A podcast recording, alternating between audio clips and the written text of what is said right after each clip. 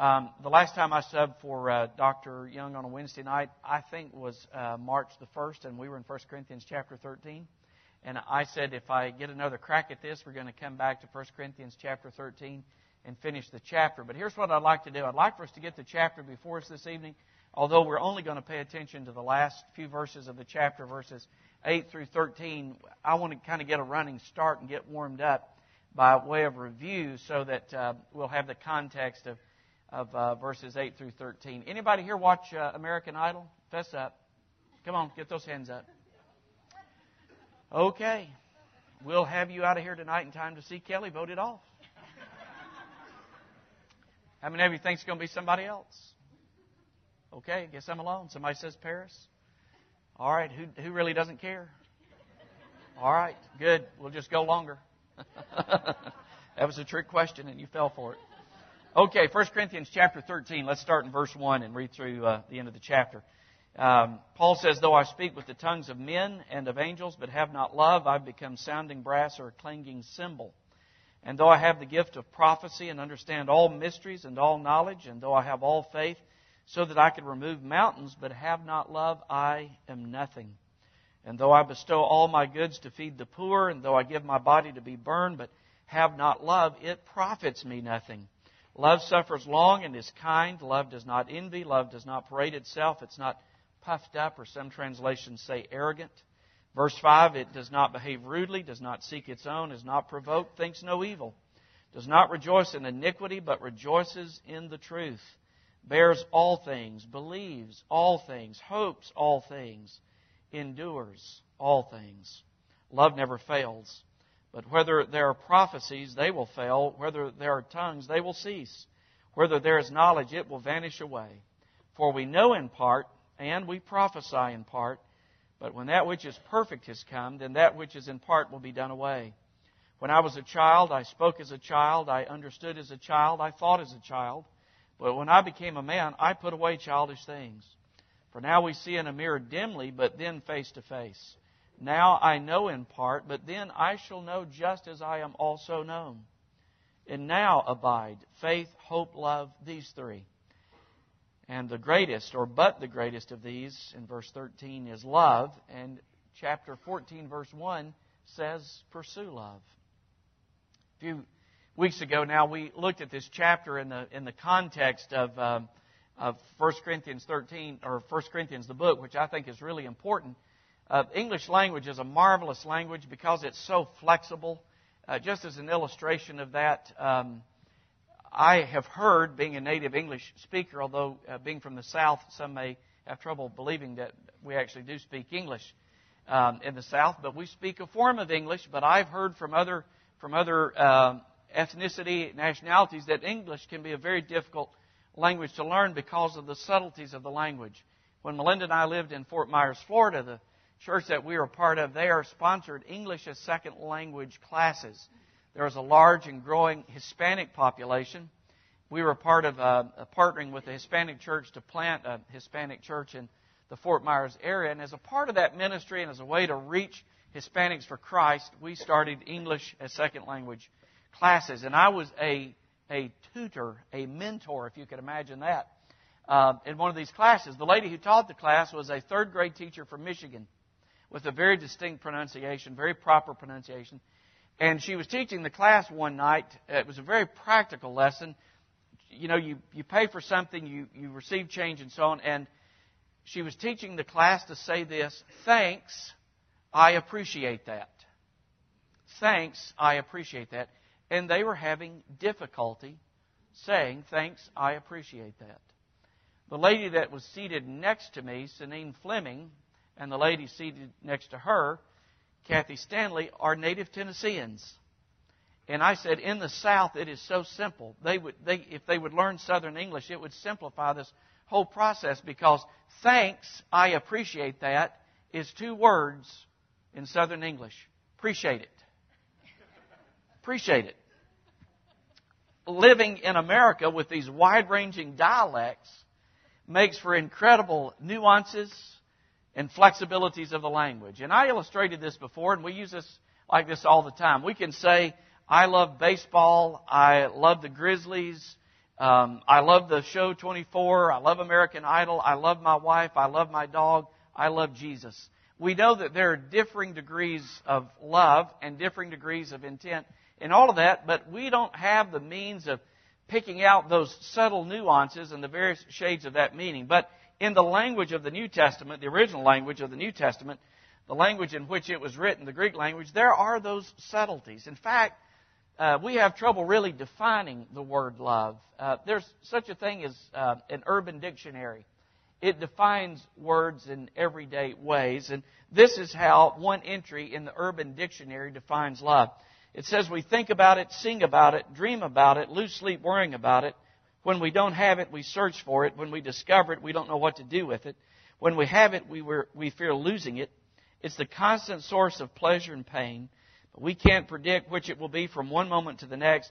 In a short word, it's easy to spell, difficult to define, and impossible to live without.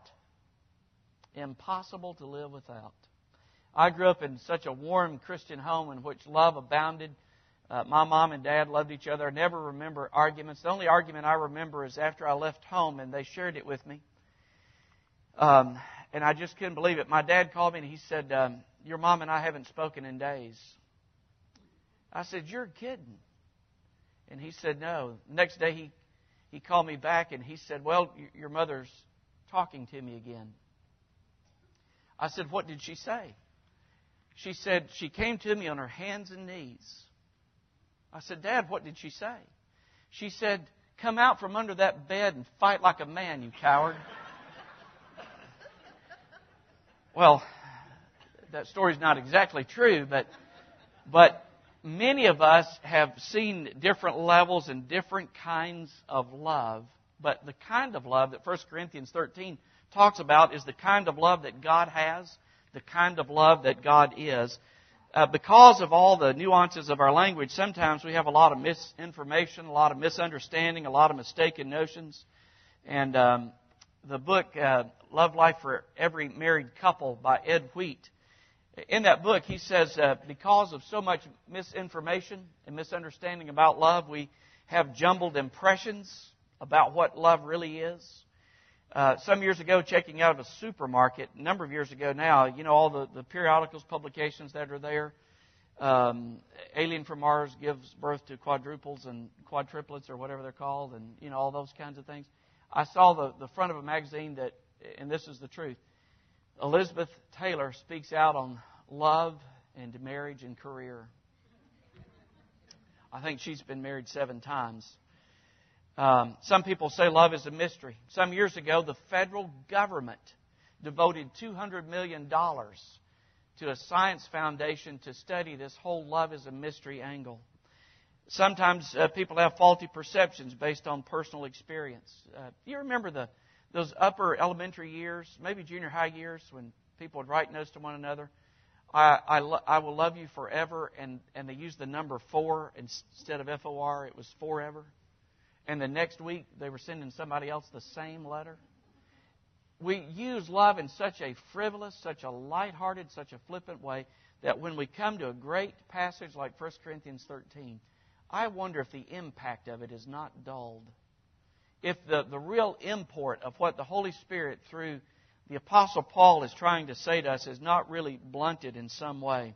Well, a number of weeks ago, we looked at, um, we looked at the various words of the um, of the New Testament, or actually the various words of the of the Greek language. Uh, you'll recall this, perhaps, maybe not. Eros is one of those words. Uh, the word um, storge was one of those words. The word phile was one of those words. This was the this was uh, a, a passion, uh, sensual in nature. This was natural affection, the love of a father for a child, the love of a mother for a child, and children for their parents. This was the love of friendship and companionship. The word that's used in 1 Corinthians 13 is this word, agape. It's the characteristic word of the New Testament. It was used in other circumstances, but it wasn't a common word. And when the Holy Spirit moved upon the apostles to pen the New Testament, uh, God, in His wisdom, did not include this word in the New Testament. he did include this word in the New Testament to describe the relationship of parents and children and children and parents. He included this word in the New Testament because it's the affection and the friendship, the, the mutuality of, of friends. And he included this word, which is a selfless, sacrificial, lay down your life, unconditional kind of giving, other-centered love. This is the love that John 3:16 says that God has for the world. He so loved the world he gave his son. This is the, the love that the Bible uses for the kind of love that the Father has for the Son. This is the kind of love in John 13 that Jesus says the world will know that we're His disciples because we love one another. This is the love that's poured out in our hearts by the Holy Spirit in Romans chapter 5, verse 5. This is the, the principal uh, fruit of the Spirit in Galatians 5.22, love, joy, peace. It's the leading feature of God's Spirit who dwells inside of us. And so we looked at the beginning of this chapter uh, some weeks ago. And again, you can't take it out of the context of 1 Corinthians 13 because this community of faith, this church that had been planted by the Apostle Paul, was anything, as he writes this church, but a loving community. In fact, they had big problems. Um, I won't take your time to go into all the problems that they had, but they were a deeply divided church. Uh, 1 Corinthians chapter 1, they said some of us are following uh, uh, Paul, some of us are following Apollos, some of us are following Peter, and the folks that were really, really spiritual said, well, we're just following Christ. If, if I could illustrate this, it would be like some were saying, we're following Billy Perry. We don't know why, but we're, we're going to follow Billy Perry. And some are saying, we're going to follow Bill Luckett. And some are saying, well, we're going to follow Jana McGee. And some are saying, well, we're going to follow Bill. It was a divided group of people. They were so divided that in 1 Corinthians chapter 5, they had such uh, incredible immorality in the church. They had a stepson living in a sinful sexual relationship with his stepmother. They had such division that, that they were taking one another to court in 1 Corinthians chapter 6. They couldn't settle their disputes. And so rather than going to the elders or rather than, than meeting and resolving the broken relationship, they were calling Corey B. Trotz and, um, and getting him involved for emotional pain and suffering and damages and so on. Um, and so this 1 Corinthians 13 comes in the middle of a, of a lengthy passage that deals with spiritual gifts in chapter 12 and how those gifts are to function in the church in chapter 14. And Paul says in the opening verses of this chapter that love is absolutely essential for spiritual gifts to function properly. And he gives some examples. He says in verse uh, 1 Though I speak with the tongues of men and of angels, and I am not loving in that communication, I am as edifying as a clanging cymbal or a noisy gong. He says, though I have the ability, this, this prophetic ability to understand all mysteries and all knowledge, and though I have faith to move mountains, and if I'm not motivated by the love of Christ in the exercise of these extraordinary gifts, he says, it profits me nothing. It's of no personal benefit. There's no edification in loveless gifts. And then in verse 3, he says that even if I, if I gave all my goods away, if I was incredibly benevolent and, uh, and I distributed my goods to the poor, and though I even surrendered and submitted my body to martyrdom, and it wasn't motivated by love, he says it, it adds up to nothing. So we looked at that um, in, um, or, uh, at the end of uh, February about love being absolutely essential for spiritual gifts to function properly. Then we looked at uh, verses 4 through 7 that love is not only essential, but love is also explained by choices, choices that are backed by action. Uh, Scott, uh, Stuart Scott, in the book The Exemplary Husband, defines this kind of love, 1 Corinthians 13. He says this kind of love is selfless, it's an, an enduring commitment of the will, to care about and benefit another person by righteous, truthful, and compassionate thoughts, words, and actions. This kind of love is not so much an emotion. It's not so much a feeling. Here's the feeling. Here's the heat and warmth of passion. Here's the love that flows between a parent and a child. Here's the love of buddies, the love of friendship. But this kind of love is not so much about feeling as it's about a commitment, a choice to act and respond and treat another person in the way that is explained here. In verse 4, love suffers long, and verse 4 says, love suffers kind. There's a, a, a, definite article in front of love here, and it just means this kind of love. It's almost as if love is sitting for a portrait. It's almost as if love is sitting for a portrait, and you could look at this and say, This is how love is supposed to be. And what follows is, um, is a list here. Love suffers long, it's, it's long tempered, it's a quality of God that's connected uniquely to mercy. Love is kind. There's an active, deliberate choice toward kindness. verses 4, 4 through 7, which we've looked at previously again, there are 15 verbs, action terms that describe the choices that love makes, the actions and responses and reactions that love makes. It basically says negatively in verses 4, 5, and 6. Here's eight, here's eight attitudes that love isn't, and they all fit the Corinthian church. Positively, he says uh, love bears all things, believes all things, hopes all things, endures all things. And you know what, guys? Because we're sinners, and because everybody we know is sinners, there's always something to bear. There's always something to endure. There's always something to believe. And there's always something to hope. Love bears all things, believes all things, hopes all things, endures all things. And when I look at this list, if I was to look at this list as kind of a spiritual checkup this evening, well, I, I got to be honest with you. I've just missed so much of this by country mile. Because these are what C.S. Lewis calls natural loves. It's not unnatural for a parent to love a child. When you when you hold that child, and um, I was introduced uh, again this evening to uh, Skylar, Hi.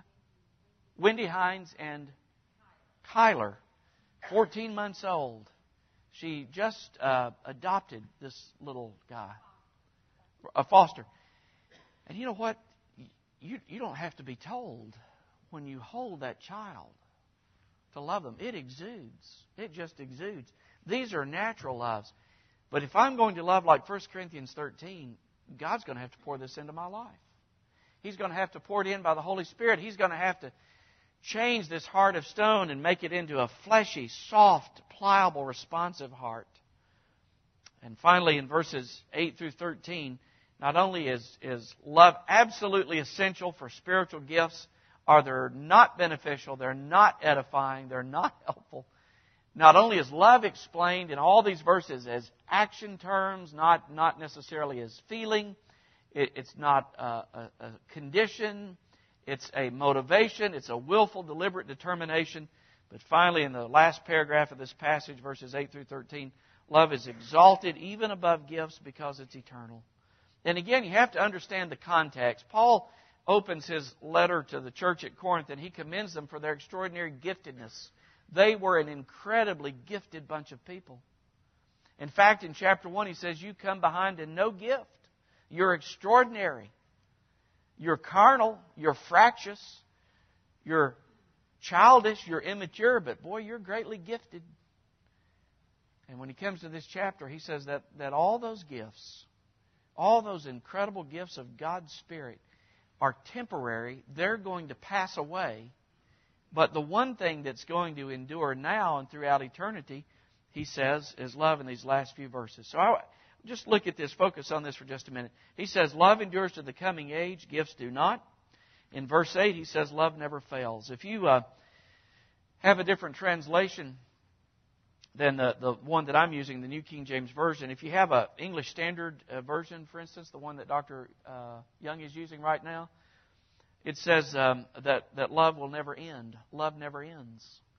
Uh, the New Living Translation says love lasts forever.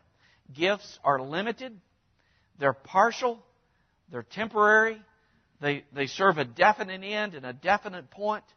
But this quality of love, this virtue of love, is going to endure from now throughout eternity. And that's what Paul is pointing believers at Corinth to, and by application, he's pointing us to as well. You notice he says that prophecies will fail.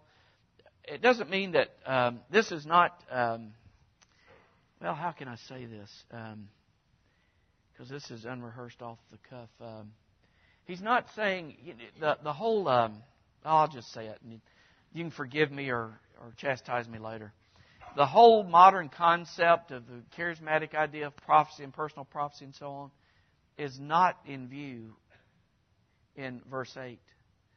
He's not talking about the misuse and abuse of what some of us may have been exposed to in charismatic circles with personal prophecies that are given that are that are speculative, that are subjective, that are self-oriented and sometimes inaccurate.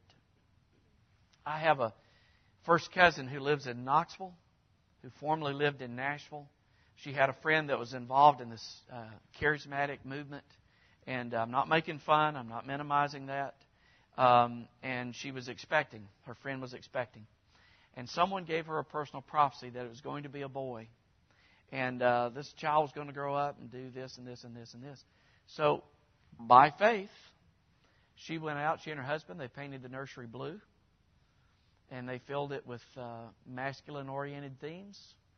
And the day of the birth came, and guess what gender they had? You've got a 50% chance of getting it right. What did they what do you think they had? They had a girl. They had a girl. And this undiscerning but sincere young lady said, Why would God deceive me like that? He didn't. He didn't. When Paul says here in verse 8 that prophecies will fail, um, it is um, it's uh, not that it really necessarily matters, but it's this uh, this word here, and it means that they're going to be abolished. It doesn't mean fail in the sense of they're not going to be accurate, it's not going to be right. He's talking about in, in an apostolic way. There's going to be a time when when prophecy will cease. He says there's going to be a time when the spiritual gift of tongues will cease. And there's going to be a time when knowledge will vanish away.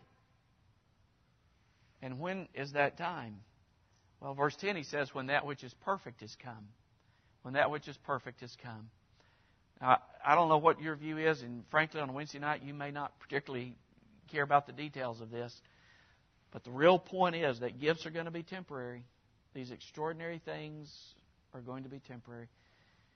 But the one thing that's really going to endure is the love of God. The love of the love of God for his people, our response to that love and our love for one another is going to endure. Now, in verse 10, if you look at that for just a minute, when he says, When that which is perfect is come, there, there are two views possible on this.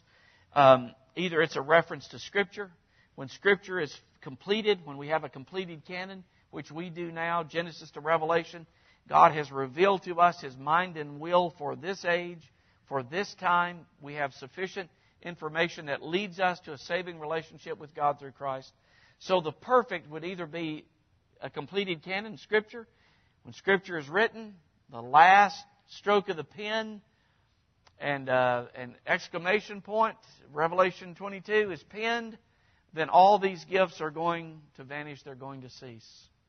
Or it could be, in verse 10, that when the perfect comes, talking about eternity and heaven and the return of Jesus Christ, when Christ comes back, there will be no need for these gifts. I don't know if you have a definite opinion on that. I, have studied this and studied this, and uh, for me, it's almost a coin toss as to which it is. But that's not the real point that I want to make tonight about when these things cease. The real point the passage is making is that you and I go through life and we're preoccupied with this and that, and sometimes the spectacular things and the really big things that catch our eyes and so on are the temporary flash in the pan kind of things. But the thing that's really going to endure, and that's what Paul's telling this early church, and by application, what he's telling us, is the thing that's really going to endure is the love of God. The love of God. And everything else pales in comparison to the richness of God's love for us and our response to His love for us. There are two illustrations in the passage here that Paul uses uh, to support the temporary nature of gifts and love's permanence. It's the transition from childhood to adulthood, changes that takes place. Little, Jack, uh, little Jackson Campbell comes through the church office about twice a week. This is Gail Myatt's grandson. How old is uh, Jackson? What, two and a half? Uh, six more months in the terrific twos. And uh, he came in today and he wanted some Wawa. so uh, I don't know if it was Gail or somebody fixed him a cup of Wawa. Well, we all know what Wawa means. It's not the broadcaster on ABC whose first name starts with Babwa. It's not that Wawa. It's it's the drink. It's the beverage. And you know what? A year from now or less, Jackson will come walking through there and he will have uh, probably a little more than a year, maybe. He will have tied his own shoes. It won't be the little Velcro that he wears. And he will ask for a cup of water, please. He will be able to speak. The changes that will take place in his life is the point that Paul is making in verse 11. Things are changing. I'm moving from childhood to adulthood. The other illustration he gives in verse 12, the transition from seeing imperfectly a reflection to a perfect face to face vision. He's talking about a mirror here, and they didn't have the, the nice mirrors that you and I look into today. They had polished bronze, and it gave an imperfect reflection. And Paul is saying that, that the, this is temporary. It's like moving from, from childhood to adulthood. Right now, it's like you and I are looking in the imperfect reflection of a polished but bronze mirror, and someday we're going to see face to face and even in the midst of all those changes, you know the one thing that's going to remain? He says it's going to be love. It's going to be love. The love of God poured out in our hearts. At the end of this passage in uh, verse 13, he says, Now remain these three things, now abide these three things. But the greatest of these is love. In some ways, love is the outworking of faith and hope. In fact, the, the Bible in Galatians 5 says that faith works by love, the motivating the empowering factor for our faith is love. That's the energizing impetus for our faith. It's the sustaining power of our hope. Faith and love are both expressed, uh, faith and hope are both expressed through love. Love for God, love for others, and, and love for one another. We hope in Christ's uh, triumph over death, hell, and the grave, and his glorious return and power and great glory leading to a radical godliness. But all of that the pursuit of our holiness, our worship this evening, going to the Hope Center to help Grady McWilliams, uh, tithing, giving to Grace Venture, going to for Katrina relief, all those things is empowered, impelled by the love of God poured out in our hearts. Well, the, the Greek word, again, in our text this evening, 1 Corinthians 13, wasn't in common use. All these others were, but this one wasn't. It's almost as if God had to pick a particular word put it in the context of the gospel, put it in the context of his revelation, be taken by the Spirit to explain this kind of love. One commentator says this kind of love in 1 Corinthians 13 is a love for the utterly unworthy. It's a love which proceeds from a God who is love. It's a love lavished on others without a thought of whether they're worthy to receive it or not.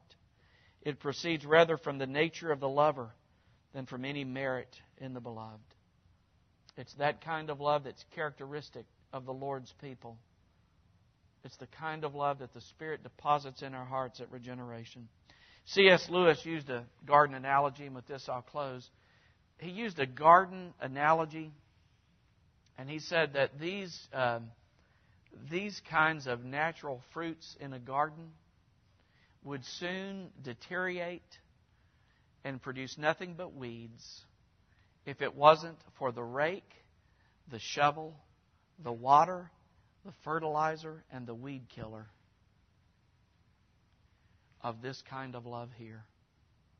These loves are informed, sustained, and ennobled by the love that God has poured out in our hearts. We love our spouses rightly and with passion because it's sustained and informed by this. We love our children because it's sustained and empowered by this kind of love. We love our friends and enjoy the warmth and richness of fellowship because it is founded upon and sustained by this kind of love here. When Paul wanted to further demonstrate to the church at Rome this kind of love, in uh, Romans chapter 12, he says it's the, this is the kind of love that loves an enemy, that blesses those who persecute. This is the kind of love that weeps with people who are weeping, that rejoices with people who are rejoicing. And I tell you, folks, you and I don't have it within us to love like this. That's why we have to stay plugged into the power source of God's Spirit. Only He can produce and cultivate this kind of love that brings such incredible honor and glory to our Father who's loved us with an everlasting love and brings such a winsome witness to a lost and dying culture who so desperately wants and desires to be loved with this kind of love. Let's pray. Father, as we bow before you this evening, we, uh, we confess honestly that there is so much of our own hearts that would um, subvert us and subdue us and betray us from loving like you've called us to love. And therefore, we pray um, for just a fresh empowerment, a fresh enablement of your Spirit. Um, might you be honored and glorified in how we love you and how we love one another and how we love those to whom you would send us as messengers, as ministers of this great gospel of grace. For this we pray, of course, in Christ's name. Amen.